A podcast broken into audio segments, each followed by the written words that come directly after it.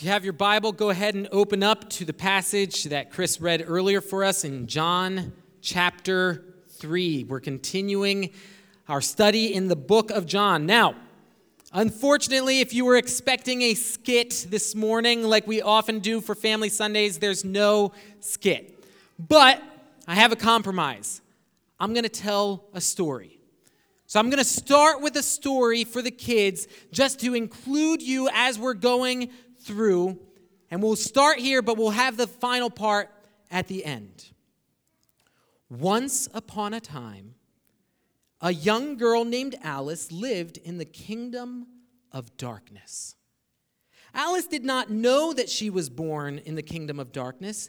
They just called it the kingdom. To say this kingdom was dark is a bit of an understatement. Even though all of the citizens were born with eyes, none of them could see because there wasn't enough light to even see their hands in front of their faces. Now, this might seem like a terrible place to live, but many of the inhabitants appeared happy. After all, they knew nothing else. They spent their days gathering dirt and rubble and erecting grand buildings of which they were quite proud. For a while, this satisfied Alice, but with time, she felt something was missing.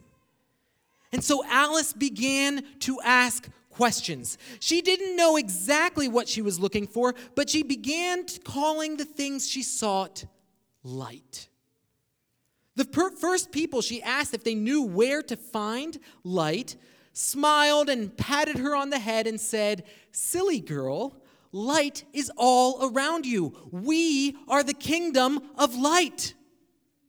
Others, she asked, claimed that light did not exist at all.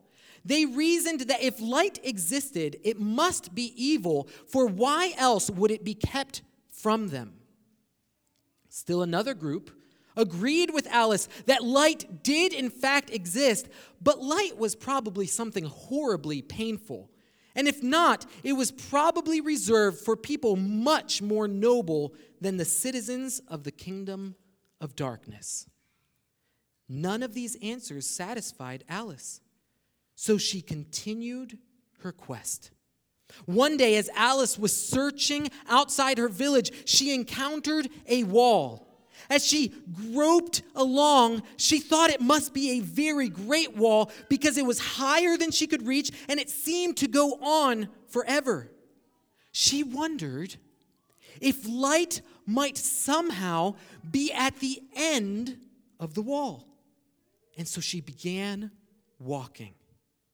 After a long while of walking, Alice tripped over something sticking out from the wall. Not knowing what it was, she fell around, then climbed up on it, only to find a second protrusion identical to the one she stood on, but a little higher and further forward. So she climbed onto that one. And what did she find? A third, a fourth, a fifth. Now, I'm sure that you've guessed that what Alice found was, in fact, a staircase. But Alice did not know it was a staircase because there were no staircases in the kingdom of darkness. But it was at this point that Alice thought that perhaps the light she was seeking was not at the end of the wall, but maybe at the top or even on the other side of the wall. So Alice began climbing, step by step, going a little bit further. And do you know what she found? I'll tell you at the end of the message. Kids, right now, here's what I want you to draw. Okay, if you have your kids' handout with you, here's what I want you to draw. I want you to draw a picture of the world covered in darkness. Draw the world covered in darkness. Our passage this morning is a passage that takes us from darkness to light. These are some of the most well-known verses in all of Scripture. Many of you as children probably memorized a portion or all of these verses. If you haven't, you've still encountered them. You can be driving on the freeway and see on a billboard John 3:16. Maybe you don't have your license, but you enjoy sports. You turn on a football game, and there in the end zone, or maybe painted in someone's eyeshadow, I don't think they call it eyeshadow, but painted there is John 3:16. It's a verse that we see everywhere. For many, these verses are the best part of the entire Bible, because of the truth in them has the potential to take someone from the kingdom of darkness into the kingdom of light. That's why I'm so excited to dive into this passage this morning. But here's the thing. Have you ever noticed that good stories never start with the best part? The best part always comes after the worst part.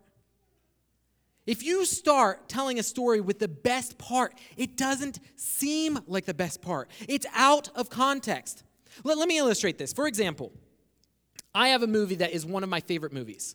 And let's say that you've never seen this movie, and we're talking, and you tell me that you've never seen it. But you really don't have time for me to tell you the whole story, so I'm like, yeah, but I still want to tell you so much about this. So you know what? Let me just dive right in. Okay, this is the best part. They're there, and all of a sudden, over the mountain, a man dressed in white rides down the hill. As the sun comes up before him, it's awesome. If you've seen The Lord of the Rings, then you know what part I'm talking about, and you agree that it's awesome because you know what came before. You know that moment is the climax. It's a transition. But if you've never seen it, and I jump straight to that part, it loses its beauty. It loses its impact. Our passage is beautiful. It's the best part. But if we jump straight to the best part without stepping back and seeing where this comes in, the great story of redemption, we're going to miss the beauty. Our passage is a journey from darkness into light, but before we can go into the light, before we can rejoice at the light, we need to see the darkness. Here's our big idea. God's love sent his light to rescue from darkness anyone who accepts him. God's love sent his light to rescue from darkness anyone who accepts him. With that being said, we're going to zoom out now and we're going to look at the big picture. Kids, here's what I want you to do as we're going through. You guys can, if you're not done with drawing the world, you can continue doing that. But as we go inside your handout, you have the two verses that we're going to be going through, and you can be working on those as we go through our message. Our story does not begin with us. Our story begins with God. We often think of the time before humans as a time of darkness, but it wasn't. Because before there were humans, there was God. And 1 John 1:5 tells us that God is light, and in him is no darkness at all. In fact, when God made the creation we see around us, one of the first things he made was light. He spoke and created light. One of God's first creations was light that showed, it was a metaphor, it was something that demonstrated who he was. God is light. One of God's first creative acts not only demonstrated his power, it also provided us with that metaphor for us to understand his nature. God is light, and in him is no darkness at all. He is the creator. He is holy. There is no evil within him. He is perfect. But after he had created light, after he continued his creation, the light that demonstrated his nature, he then created man to reflect that light. Genesis 1:27, so God created man in his own image. In the image of God, he created him. Male and female, he created them. God created man in his image. He created man to reflect himself, to reflect his light. Humanity was meant to be image bearers of God, to be lights in the world. But as we know, man's light did not last. Rather than fulfilling our task, rather than reflecting his light, mankind rebelled. We turned from the light of God and embraced the darkness of sin. The light was gone. Yes, God was still light. Our sin had not conquered him, but even as the verse tells us that he is light, it also tells us that in him there is no darkness. Because of our sin, because of our choice, we were separated from the light. Our turning from the light meant we were then trapped in darkness. But this should not have been a surprise. God had warned humanity that this was the cost of sin. To sin was to die, to be eternally separated from God, to be eternally separated from the light and plunged into darkness. Proverbs 4:19 says, the way of the wicked is like deep darkness. They do not know over what they stumble. The way of man is to be lost in darkness, but it gets worse. Not only are we lost in the darkness, Ephesians 5:8 tells us that we are the darkness. This is the condition of man, the universal condition. All of us are in darkness. Every single one of us has chosen the opposite of God. We could state it like this: man is darkness, and in him is no light at all. Now that might seem really harsh, but that's the reality of our position. This is our story. This is the bad part before we get to the good part. We can't understand and appreciate the beauty of the best part unless we accept the reality of the worst part. We can't understand and appreciate the beauty of the best part unless we accept the reality of the worst part. We must understand that the depth of our depravity is absolute. There was no light in us. There was nothing in us that deserved anything other than death and condemnation. Darkness was our choice, and darkness was our penalty. But darkness does not overcome light. John 1:1-5 says, in the beginning was the Word, and the Word was with God, and the Word was God. He was in the beginning with God. All things were made through him, and without him was not anything made that was made. In him was life, and the life was the light of men. The light shines in the darkness, and the darkness has not overcome it. The light has come. The light does not abandon us. God did not forsake us to darkness, even though that is precisely what we deserve. God chose to give light to those who chose darkness. The question is, why? Why would God give light to us when we chose darkness? Why would God give life to those who chose death? It's at this point, when we understand our total darkness. And then we see that the light has come. The question we ask is why? Why would God choose to give light to those who chose darkness? That's the answer that our text gives. Turn with me to John 3:16. For God so loved the world that he gave his only Son, that whoever believes in him should not perish, but have eternal life. The first word we see in our passage demonstrates that this is a continuation of the passage we saw last week. The last words of our passage from last week said, "So must the Son of Man be lifted up, that whoever believes in him may have eternal life." Now, if we remember the human condition of darkness and death that we spent time already developing, what is the logical question to ask after a statement that essentially says Jesus would be crucified for our salvation? What's the logical question if we understand our darkness and then we see that truth? Why? Why would the Son of Man do that?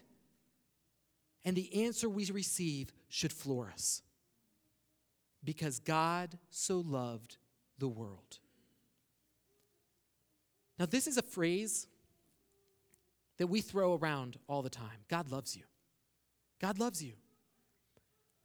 And while this verse may be the most well-known verse in all of Scripture, there's a good chance it's also the least appreciated verse in all of Scripture. That we do not truly understand what this verse is saying.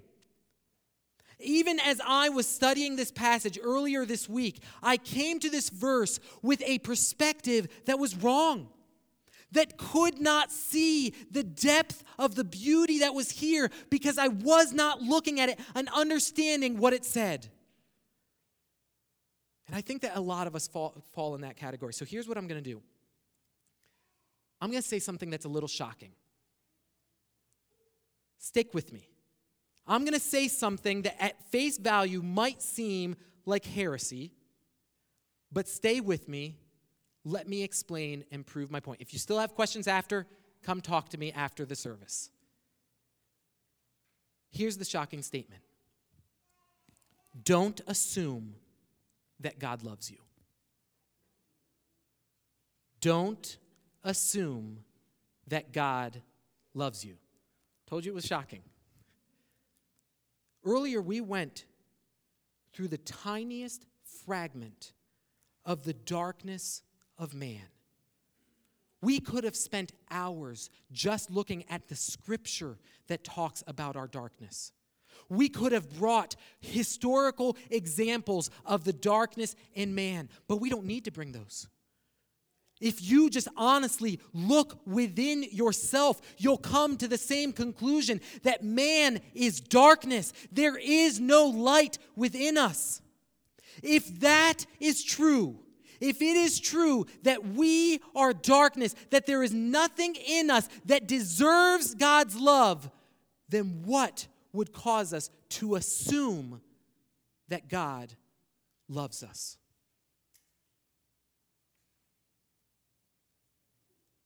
When we assume that God loves us, we take his love for granted. To assume God's love is actually a worldly perspective, not a Christian perspective. Here is the Christian perspective. We do not assume that God loves us. We accept that God loves us. Now, those two might seem very similar, but they're not. They're worlds apart. If you were to go talk to someone on the street that doesn't know God and take the word of God to them and tell them, God loves you, here's two of the more common answers you would hear. The first answer is, I know. Of course God loves me. What's not to love? God loves everyone. God is love. Now, part of us looks and says, okay, good. But how did they reach that conclusion? They reached it by making an assumption. It wasn't because they accepted that God loved them, because they know their darkness. No, they assumed God loves them because they assume their goodness. Of course God loves me. I'm a basically good person. Why wouldn't God love me? Why wouldn't God show me love? I deserve God's love. They assume their goodness. On the other hand, you might go to someone and say, another common response to that, God loves you. They might say, no, God's not love. God doesn't love anyone. Do you think that a loving God would let this much darkness exist? Do you think that he would be okay with this? God is not love. Now that seems like a very different perspective, but they reach it through the same assumption. What do they assume? I don't deserve this wickedness. I don't deserve this darkness. If God was love, he would not give us this. They assume again that they are good. Both of them assume either if God's love does exist, that they will receive it because they're good, or they assume God's love doesn't exist because, again, they assume their goodness. But what's the Christian perspective? No, I am in darkness. I am far from God's light. There is nothing in me that deserves God's love. That's the truth, which is why then God tells us that he loves us. Not so that we can assume it, but so that we can accept it. The Christian response to God's love is to accept his love. Now, I'll be honest, this was a big revelation for me. I found that I've come to assume God's love. It's a given. To assume it, though, is to take it for granted. I underappreciated the magnificence of God's love. God's love is so much smaller if I assume I deserve it. God's love, though, is magnificent if I accept and know that I brought nothing to the table, and yet he still chose to love me. That's true love. Unearned love. Unmerited favor. Not because we deserve it, but because he gives it. That's the first step as we travel from the darkness into the light. God loves us. God loves the world. But God does not merely tell us of his love. God demonstrates his love. He proves it. That's the next step up. God so loved the world that he gave his only son. God's love is not a love of mere words. Anyone can say, anyone can claim that they love the world, but God proved it. He loved the world when he gave his son. Now, in what way did God give his son? There's two different ways that God gives his son. The first, he gave his son in sending his son. The word took on flesh and dwelt among men because God sent his son. We'll see that in the next verse. God sent him. He gave him as a gift. The word became flesh. Jesus took on humanity. It was a gift. But the second way that God gave his son was not that Jesus just came, lived for a while, and then went back to heaven. No, Jesus gave his life. God gave the son in that God gave the son to be crucified in our place. Romans 5, 6 through 8 says, "For while we were still sinners, at the right time Christ died for the ungodly. For one will scarcely die for a righteous person, though perhaps for a good person one would dare even to die. But God shows his love for us in that while we were still sinners, while we were still in darkness, Christ died for us." God shows his love. God proved his love in giving his son, not only in sending his son to be a man, but also in giving his son in death. God's love sent his light to rescue us from darkness. This is God's gift to the world. This is the proof of God's love. So what do we do with a gift? What do we do? How do we respond? We accept it. We don't assume it. We accept the gift that whoever believes in him. Whoever believes. Anyone who believes. God's love is sufficient for the whole world. Whoever believes in him. God's love is offered for everyone. His love is sufficient. But there's a response that's necessary. God's love is sufficient. It never runs dry. His light is never overcome. But it is only efficient for those who believe.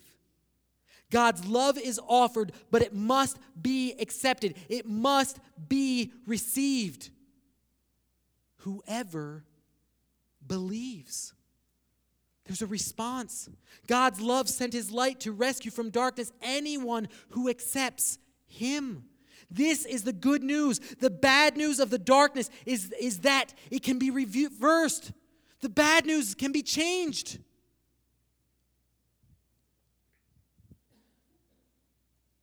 Look what the verse says. Whoever believes in him should not perish. That's the result. To perish is what we deserve. If we were to assume anything based on the knowledge of who we are, what we should assume is death and condemnation. But what we receive is mercy. Whoever believes will not perish. You don't receive the punishment you deserve. That's mercy. But not only mercy, God's love also provides grace. Whoever believes in him should not perish, but have eternal life. He not only takes away our punishment with mercy, he gives in grace eternal life. Now, for most of my life, I misunderstood this idea of eternal life. To me, not perishing and eternal life were redundant. They were just saying the same thing.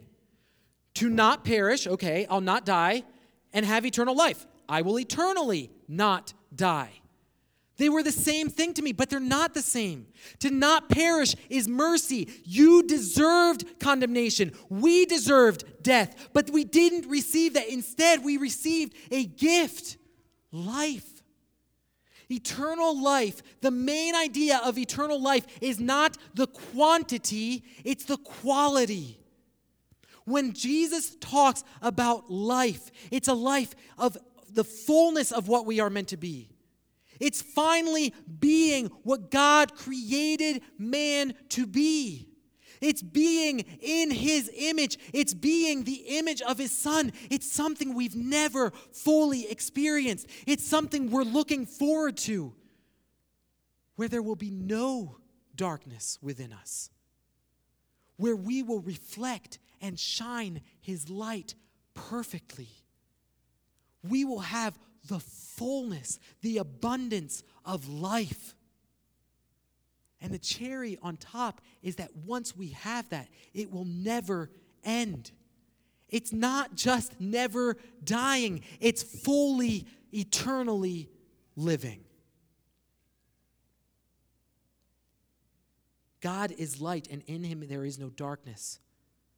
But with the eternal life, we will be with him, and in us there will be no darkness. God's love sent his light to rescue from darkness anyone who accepts him.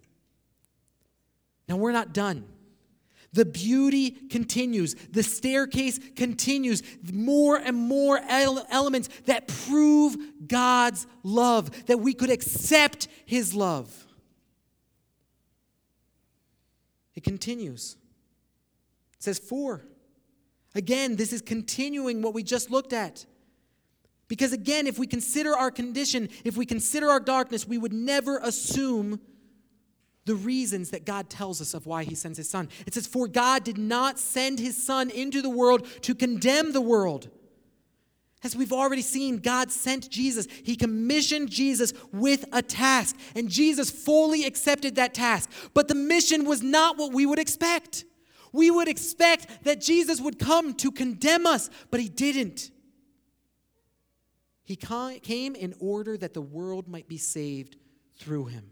Again, we should be overwhelmed by the truth of this passage once we reflect on the truth of who we were, the truth of what we deserved. We deserved condemnation, and yet he brought salvation. Now, let me illustrate this.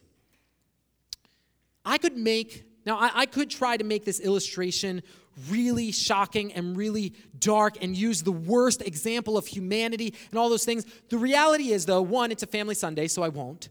Two, even if I did, the illustration would still pale in comparison to the reality. It doesn't matter how dark I went in the illustration, it pales in comparison to the true human condition. So let me illustrate it like this. Imagine if we finish the service, and this last week, my wife bought new tires for the car. We needed them, but man, it hurt. Tires are expensive. But I go outside, and my son is out near my car, and he's playing around. He's near the tires. I'm not really sure what he's doing, but I get closer, and I see that he has a little pocket knife, and he's going. He keeps on poking the tires, and he's just drawing and making lines in them. And he does it to all four tires. And I'm already shocked at that, but then I look and I see that he used the side of my car as a drawing board with the pocket knife. And he did this beautiful drawing all over the place. Now, what should my son expect my reaction to be at that moment? It's not salvation. At that moment, he should expect my wrath, and it would be righteous wrath. What we should expect from our sin is wrath, righteous wrath. We should expect that God sends his son to say, "Enough, you're done." But he sent his son for salvation. We sinned against God. We chose darkness over his light. We directly rebelled against him. But he does not give us the condemnation. He does not bring the condemnation. He brings salvation. Romans 8:1, there is therefore now no condemnation for those who are in Christ Jesus. That's what's offered to the world. Again, his grace is sufficient. His gift is enough. But please hear me. If you are here this morning and you have not responded in faith and accepted God's gift, then your condemnation has not been removed. You are still in the darkness, just as we all once more were. As much as God's grace is sufficient for you, it is only efficient if you respond.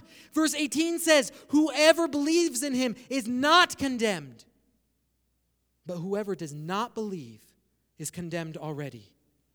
The only way to receive God's gift is through belief in him. It is to accept his gift. Now wait, you might be thinking, wait, you just said that he doesn't bring condemnation. He didn't send his son for condemnation. So how is there still condemnation? Look at the verse. He didn't bring condemnation because we were already condemned. He brought the salvation because the condemnation was already there. Because he has not believed in the name of the only Son of God. Refusal of Jesus is not what brings the condemnation. Imagine that you were born in a nuclear waste dump, not the kind that makes you a superhero. You were born in the dump of nuclear waste, and you spent your days playing in the water that came, in the barrels, in all of those, poisoning every cell in your body. That is bad that you poisoned yourself, but it was already bad before. You were already poisoned because your parents grew up there. They were already poisoned, and they passed on the poison to you. If a doctor comes and says, this is the cure, and you refuse the cure, was the doctor the one who poisoned you? No. You were already poisoned. But refusing the cure seals your fate. There was only one cure. And to refuse that cure seals your fate. God's love sent his light to rescue from darkness anyone who accepts him. But if you refuse him, the condemnation will remain. John 3:19, this is the judgment. The light has come into the world, and people love the darkness rather than the light because their works were evil. Jesus does not come to condemn because the world already stands condemned, but to refuse him brings the final judgment. All of us once stood condemned. For those who receive, but those who receive it, they are free. God is willing to forgive all our sins. But if you refuse his forgiveness, there is no cure. And this is the judgment. The light has come into the world. The kingdom of darkness has received the King of light. There's such joy in that statement, but it is followed by such a tragic statement. And people loved the darkness rather than the light. Why? Why would anyone prefer the darkness when the light has come? Because their works were evil. The darkness is not just outside of us. The darkness is within us. We loved the darkness because we were part of the darkness. We don't want to expose the darkness. That hurts. Verse 20, for everyone who does wicked things hates the light and does not come to the light, lest his works should be exposed. The world doesn't want to come into the light because it hurts. Why does the world refuse the light? Because accepting God's light means accepting your own darkness. There's not another way to come to God. You can't come to God on equal terms. God, I assume you love me because I assume I'm a good person. We come at this in a partnership. Let's do this together. I'll love you. You love me. It'll be perfect. That's not the way to God. You can't accept God's true love, God's true light, unless you accept your condition of darkness. The world doesn't want to do that because it hurts. It's so much more comfortable to assume our goodness and therefore assume God's love. God does love you, but it's not because you deserve it. You can't come to God assuming your own goodness. The world doesn't want to see and admit and accept our darkness. But that's what's necessary before we come to the good news. You need the bad news before you come to the best news. While many refuse God's light, there are those who receive it and walk in the light. Verse 21, but whoever does what is true comes to the light so that it may be clearly seen that his works have been carried out in God.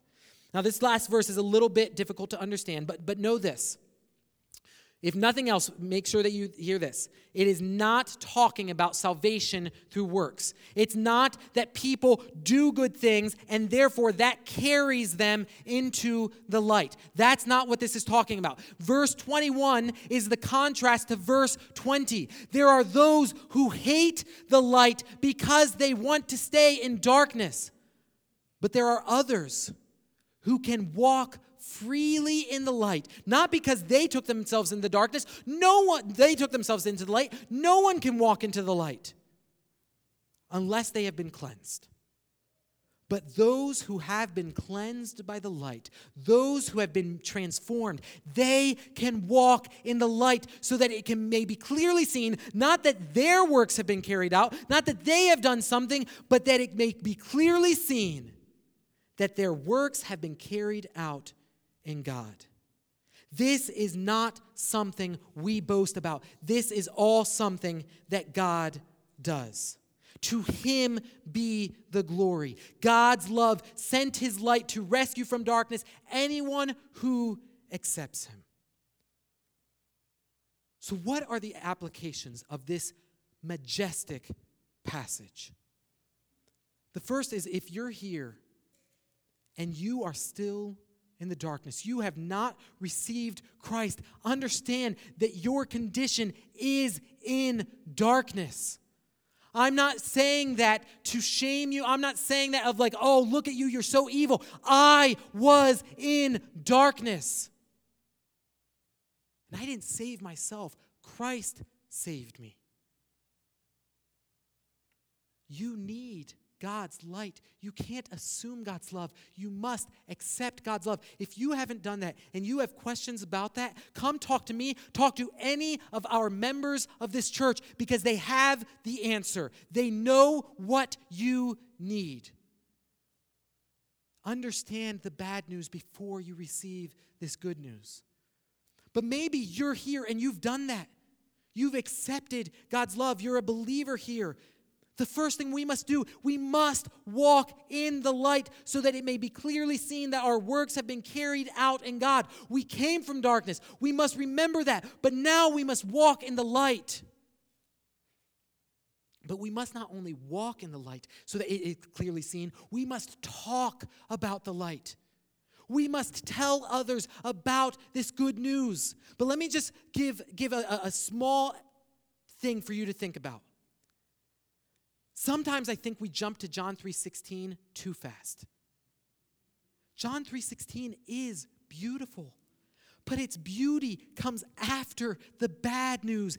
The light comes after the darkness. If you go to someone and just tell them God loves you, they're going to probably respond as many respond. Either they're going to reject it or they're going to assume it, but both of them because they don't yet see their darkness. Part of the gospel is to share that. Talk about the light, but also use the light to expose the darkness. Parents, that's part of your jobs. Your job is not to just keep telling your children, you're perfect, you're wonderful, you're awesome. If they grow up thinking they're perfect, wonderful, awesome, why will they ever think that they have a need for the light? We must expose the darkness so that then they can accept the light. The final application, though, is for all of us to be careful that we don't slip and backslide from accepting God's love into assuming God's love. There are so many dangers that come out because of that. The first is apathy. God's going to love me anyways. What difference does it make? I don't need to walk in the light. He's going to love me. I can assume this. Yes, God does love you, but accept it knowing what you came from. Don't fall into apathy. The second danger is anger. When we start assuming God's love, when God then brings trials and tribulations in our life, we're like, whoa, God, I don't deserve this. I've been good. I deserve your love. I assume that you're just going to give me good things, but now you're giving me this bad thing? And we get angry at God because we don't accept and understand what his true salvation is for. The third is anxiety. Because we walk and we get to the point where we think that we're earning God's love, that we're reaching the point that we deserve God's love. And then in that pride, we fall flat on our face. We fall in sin. And do you know what happens if you assume God's love at that point? Oh no. Is God going to take his love away from me? Do I still deserve God's love? What's going to happen now? You never deserved God's love. That's why we need to accept it. Hold fast to the understanding and accepting God's love. God's love sent his light to rescue from darkness anyone who accepts him. Kids, you guys ready for the end of the story? Okay. When we last left Alice, she had begun climbing the stairs of the wall in the kingdom of darkness, longing and seeking the light. For a long time, she continued climbing hour after hour. For a while, nothing changed. But then Alice noticed that the darkness was not as dark as it had been before. She didn't know if this was light, but something was changing. As Alice continued her journey, she became sure something was definitely changing. With newfound wonder, she realized she could barely make out the shapes of her fingers. As she pressed on, her excitement mingled with a sense of despair. For as her sight improved, so did the realization that she was filthy. When she had begun the journey, she had thought herself clean and well-dressed. Now she began to see how untrue that was. She saw her clothes were mere rags. She now saw that her feet were covered in mud and that she had left a trail of dirt with every step. But she did not give up on her quest. Finally, after what seemed like days, Alice reached the last step. But to her horror, the stairs stopped short of the top of the wall. It was so close and yet completely out of her reach. She leaped, she scrambled, she strained, but she could not reach the top. Just as Alice was turning to descend the stairs in despair and return to the kingdom of darkness, a hand reached over the wall. Alice stared in wonder at the hand, a clean hand, robed in white, shining with a blinding light. She covered her eyes, then heard a voice, "Take my hand, child. Come into the light." Alice immediately reached out her arm to take the hand, but as she reached, she was horrified to see her hand covered in filth. She remembered the rags she wore. The glorious light only magnified her impurity. Alice unwittingly began to recoil, mired in self-conscious pity, but then she heard the voice once more. "It's all right, Alice. I know you are unclean. Trust me." Overwhelmed by the love she heard in that voice, Alice grasped the hand and was gently lifted over the wall. In that moment, she realized several things. First, instead of defiling the magnificent hand that grasped her, instead, her own hand was instantly transformed. The filth was removed, her rags replaced, yet the stranger's hand remained as pure as ever. Second, Alice realized that the walls she had climbed were not in fact walls, but the steep sides of a cavernous pit. Here she stood not on the top of a wall, but on the edge of a pit surrounded by a kingdom of beauty and light. The third realization, however, was the greatest of all. For Alice's greatest desire had been to find the light, and now at the edge of the pit, she was holding Light's hand. The King of Light, for that was who he was, smiled and said, "Welcome, daughter." For a time, the two just talked. They talked about Alice's journey. They talked about her trials. They even talked about her filth and ragged clothes. And then they stood in silence as Alice gazed with wonder at the glorious kingdom surrounding her. But from the corner of her eye, she saw the king sorrowfully peering into the pit. Alice looked up at the king and asked, "What's wrong?" Afflicted, the king responded, "They dwell in a pit of darkness while I offer them the light of life. I have so much more for them, but they assume I have nothing more to give." Alice excitedly responded, "Why don't you tell them? Why? You could take your light to them. If they could just see you, it would change everything." "Child, I already have. I have been to the pit. I myself made the staircase long ago in order to go down to your people. Your people did not make the staircase in order to reach me. I built the staircase in order to take my light to them. But there must be something that can be done." Kneeling, the king looked at her and gently said, "There is. I need you to go and tell them. But what can I do?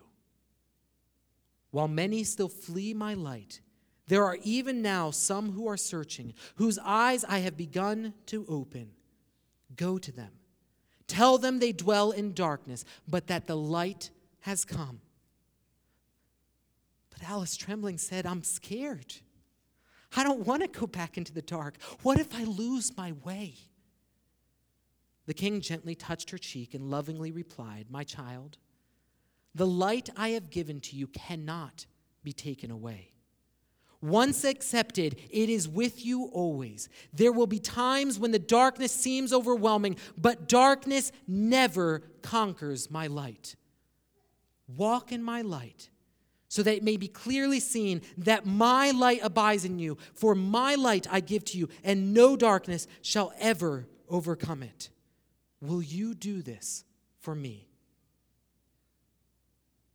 And with that, Alice turned and began descending the stairs.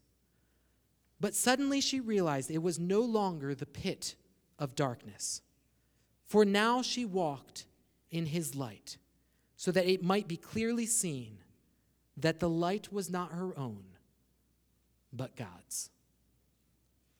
God's love sent his light to rescue from darkness anyone who accepts him. Let's stand and sing about this love that the Father has shown us.